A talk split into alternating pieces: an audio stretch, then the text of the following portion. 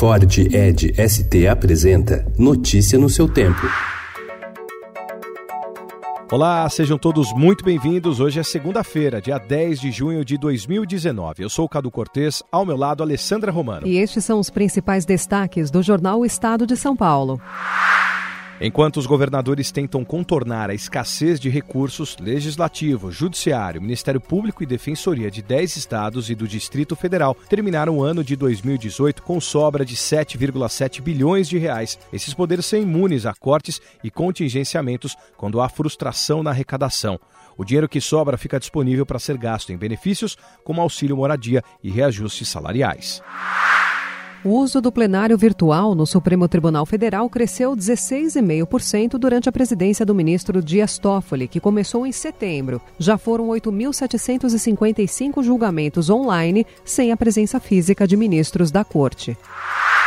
A Polícia Federal investiga há cerca de um mês ataques de hackers aos celulares do ministro Sérgio Moro, da Justiça, e de procuradores da República, que atuam nas forças-tarefas da Lava Jato em Curitiba, no Rio e em São Paulo. Ontem, o site The Intercept Brasil divulgou o suposto conteúdo de mensagens trocadas por Moro quando era juiz federal e integrantes do MPF, como o procurador Deltan Dallagnol. Comportamentos reincidentes e graves em condomínios, chamados de antissociais pela Justiça, começam a ser passíveis de expulsão. Em São Paulo, um casal de médicos foi obrigado a deixar o prédio após agressões.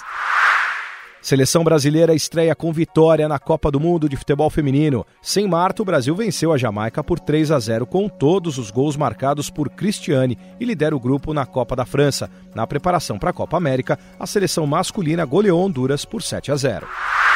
O espanhol Rafael Nadal conquistou seu 12º título em Roland Garros e se tornou o tenista a vencer mais vezes uma etapa de Grand Slam.